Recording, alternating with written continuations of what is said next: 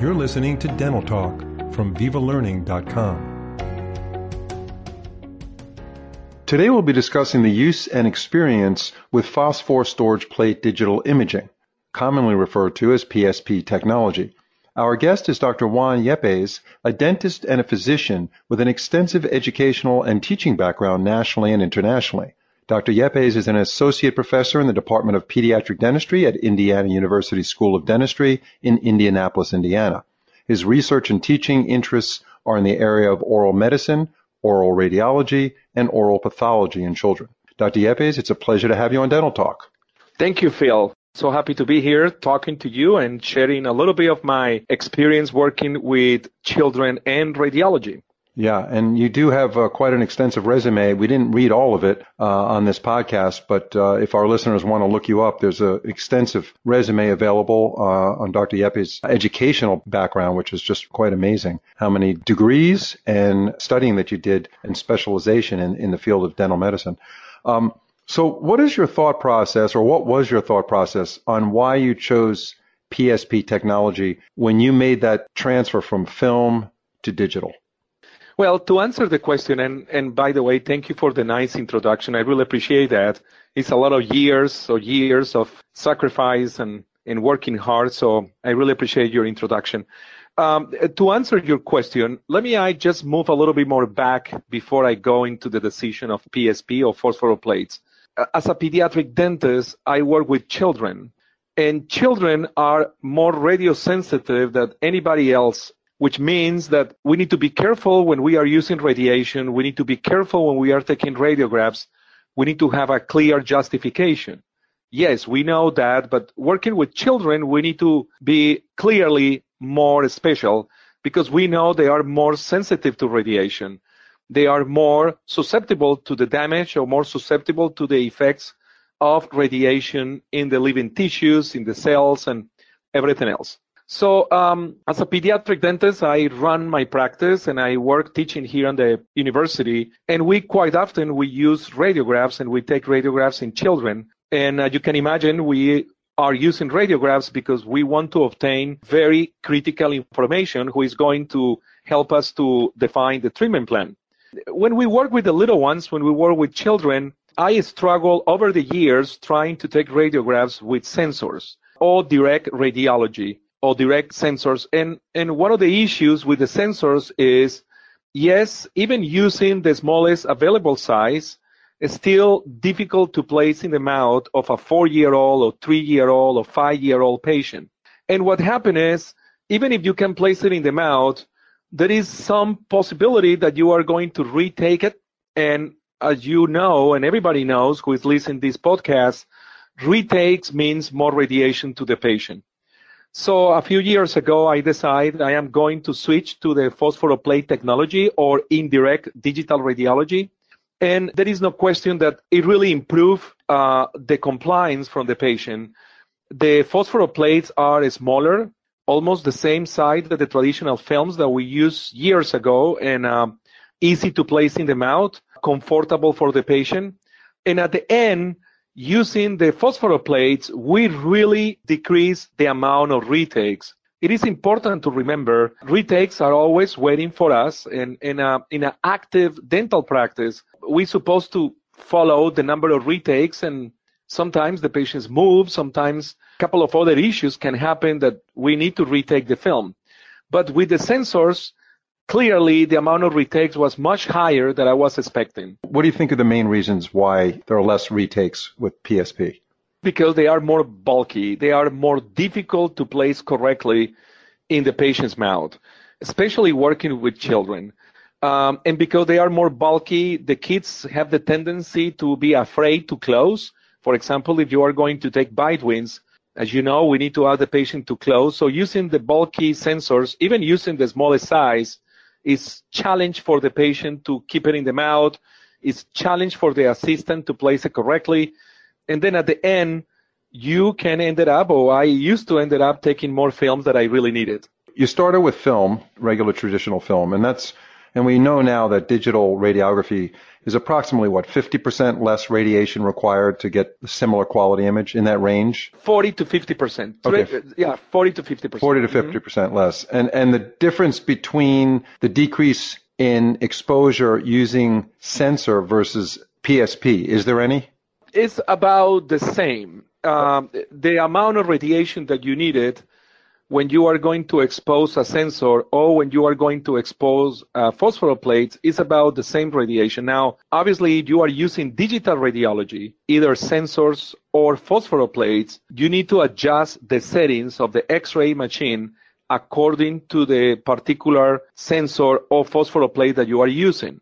Because if you keep taking the radiographs with the same settings that you use for traditional conventional films, you probably are using a high radiation, or in other words, you are using more radiation than you needed. right Now, what happened is digital radiology, even if you take the film with a higher radiation, which means you gave more, pa- more radiation to the patient, you can adjust the contrast of the film using your mouse and looking at the screen of your computer.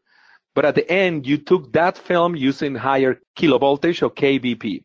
So to go back to the question, when you use phosphoroplates or when you use sensors, you need less radiation to generate the image. And that's something that I keep telling all the users of digital radiology that they need to adjust the settings according to the particular system that they are using. Because if they continue using the same settings that they used to have when they used traditional films, you probably are using more radiation than the radiation that you really needed. Right. So that's a huge advantage going to digital solution. But then you made the change from sensor to PSP because your original jump was from traditional film to sensor, correct? And then That's, you, that's correct. right. And then you made the jump to PSP.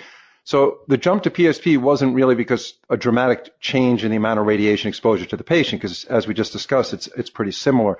Your main concern was the comfort, right? Just the comfort and the retakes. I, I guess in a sense, though, if there's less retakes, then there is less exposure from that standpoint.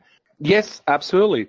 It's interesting because it really, in this situation, comfort means less retakes. Less retakes means I am delivering less radiation to my patients. hmm So tell us about workflow. How, how does the use of PSP technology affect the daily activity in the uh, radiology area of your practice? Well, the workflow is related with the assistant or the office staff who is helping you to take the radiographs. Why is so critical? Because when you are using a system that is well accepted by the patient, and remember, majority of my patients are children, when you are using a system that is well accepted because there is more comfort, it's easy to place in the mouth. So the workflow of the office is a lot more smoother. It's easier for the staff to place the sensors, the phosphor plates in the mouth.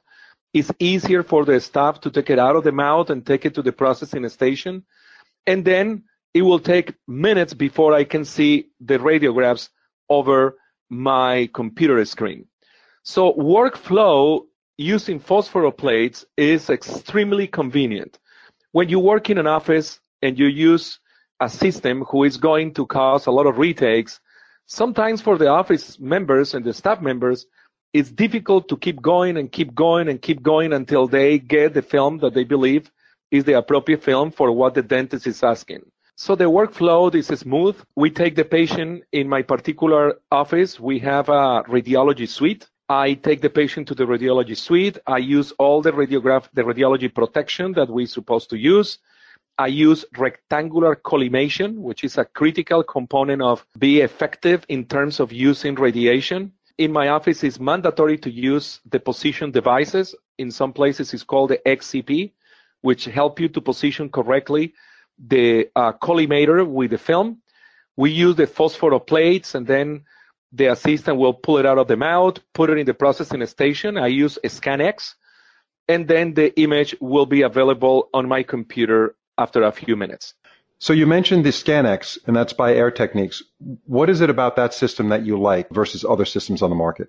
I tried different systems when I took the decision together with my associate to move into phosphor plates, We look at different systems in the market. We look at different processing stations, talk with different colleagues. And then in one dental meeting, which I don't remember exactly which dental meeting, but I had the opportunity to walk around the Air Techniques stand and booth, and I went through the products. And then, based on comments from some of my colleagues and my own experience that day, I decided to go with the ScanX, which honestly, from the beginning, I love it. And I love it for different reasons. Number one, the integration of the ScanX with my electronic health records was extremely easy. We all have as a dentist, I'm sure we you have it, and everybody we have an IT person who is the one who help us with the technology. And when I brought the system into the office, the ScanX, my IT, I remember he just scratched the head and said, "Well, I hope that it's going to be easy to connect into my electronic health records." He just gave me kind of a bad um, what is the best way to say, kind of a bad eyes. And, and really, the process of the connection of the ScanX into my electronic health records was pretty much minutes. Um, we we connect the system pretty easy into my records, and uh, I start to use the system pretty much the same day that the box arrived to my office. What is the electronic record keeping system that you use? Yes, I use Dentrix Ascend. Okay, Dentrix Ascend. It, okay. Yes, it's a cloud-based system. Mm-hmm. And um, Henry Schein uh, Dental sells that. Yeah. Yes, and, and and honestly, I thought that I was scared that maybe something in the connection interface between the system and Dentrix Ascend, something will happen. But at the end, it was a very smooth connection. We didn't have any issues. And then this is also one of the things that I love it. Uh, the ergonomics, you know, the, the design of the ScanX is a pretty easy, is intuitive, sometimes I belong to the group of humans that sometimes we don't read the instructions uh, and spend hours looking at the instructions. I just went into, and it was easy for me to understand how it works. I immediately, the same day, I had a meeting with all my staff and we went over the steps. We went over uh, the use of the phosphor plates, the positioning them out, the use of the positioner devices. And then that same day, we start to use the phosphoro plates and I start to use the ScanX to process the plate and no problems whatsoever. Yeah, no, that's good. It's nice to adopt a new system where the learning curve is minimal and you're up and running very quickly because the practice depends on it. And I'm sure your IT guy likes you now. He must be smiling all the time when he sees you in the hallway, right? Uh, yes, absolutely. I still, in my office, I still having one sensor. And, and the question is, well, my office is primarily phosphoroplates, but I need to really share with you that I still having one sensor because sometimes what happens is in adult patients or special needs patients that we need to just put the film, hold it, and get the film. Uh, in some particular situations, I think so the sensor actually help us also to get a quick film. Mm-hmm. Um, so I still have it in my radiation suite. I mentioned that in my office I have just a place dedicated to radiology. I still have in one sensor, which I probably use the sensor about 5% of the time. It's interesting because in my office it's mandatory to keep a log book of the retakes. Since I opened my office and I do the same here at the hospital, every time that the dental assistant or the person who is taking the films, they need to retake the film, they need to write that in a book and they need to write the date, they need to write the patient name, and they need to write the reason. And we code the reasons. We have five different codes, like uh, code 01 is patient move. So what happened is because I keep the logbook, every month I review the retakes, and every month I go over my staff members who are responsible to taking the radiographs. As soon as we start to use the phosphoroplates, it was just amazing the decrease in the number of retakes. We mentioned at the beginning, less retakes, less radiation to the most sensitive population, which is children. Mm-hmm. Yeah, no, there's no question about it. I mean, you know, you can make a comparison to taking impressions. You know, when you take an impression for a crown, every single dentist wants to make sure they get that impression right the first time because a retake is just, you know, it's a pain. It slows the, the whole workflow process. It's a buzzkill. You know, it takes all the enthusiasm out of the staff is do, is doing retakes. So yes, and also, Doctor, I'm sorry, Doctor Klein, but remember in pediatric dentistry or working with children, you have the child sitting, but also you have someone else watching at what are you doing. Right. So you have the parent, you have you have the mom, you have the dad, and they are active looking. Uh, I, it's interesting. Every time that I need to take radiographs with children, I ask the parents if they want to stay in the operatory or if they want to come with me and observe what we are going to do. Guess what, Dr. Plain? 99% of the time, parents, they look at me and say, no way, I will go with you.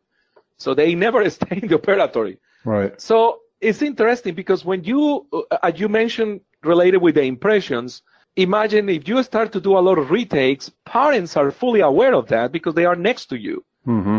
And yeah. and at some point you need to go and say, you know what, enough is enough. Let's don't take anymore, and and then you need to look for different alternatives. So I mean, you're in a pediatric practice, but I think this also applies to adults, right? I mean, yes, uh, that's right. Yeah. Yeah. I mean, the lower radiation is maybe more critical with the younger patients, but in general, I don't know of any patients that would be happy to have something redone, whether it's an X-ray or an impression. So that's right. We're going to be talking about image area, diagnostic image area in our next podcast with Dr. Yepes. So I'm excited about that. Dr. Yepes, thank you so much for this episode and we'll talk to you soon on the next one.